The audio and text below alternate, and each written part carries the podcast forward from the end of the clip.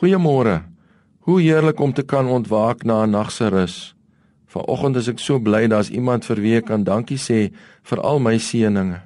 Onlangs het ek 'n merkwaardige verhaal in die Ou Testament weer gelees.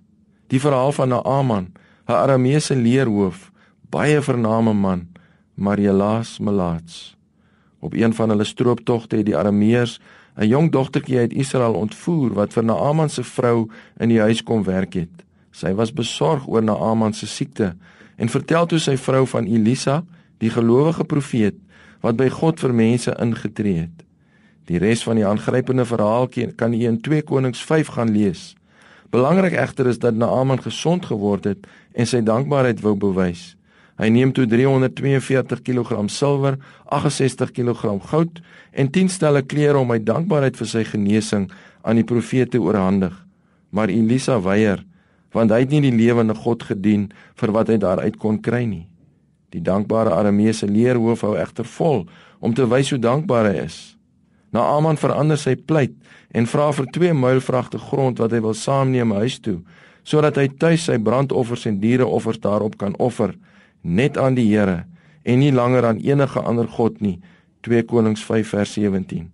Kom jy agter wat hier gebeur? Hierdie heidene Naaman was so oorstel deur sy dramatiese nuwe lewensmoontlikhede dat hy voortdurend wou herinner word aan die een wat hom gesond gemaak het. Hy wou sy geneeser elke keer onthou wanneer hy aanbid. Hierdie man beskaam my voorwaar.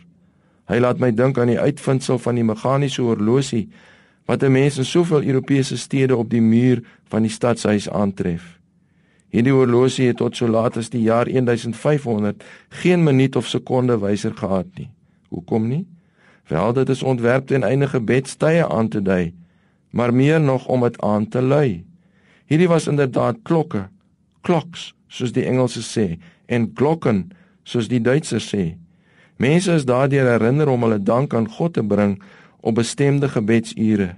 Wie van ons moderne mense kyk nog op die horlosie en sê: "O ja, dis nou tyd om God te gaan bedank." Daar is 'n Engelse uitdrukking wat my steeds inspireer om die Here te dank. Dit lui as volg: Yesterday is history, tomorrow is mystery, but today is a gift from God. That is why we call it the present.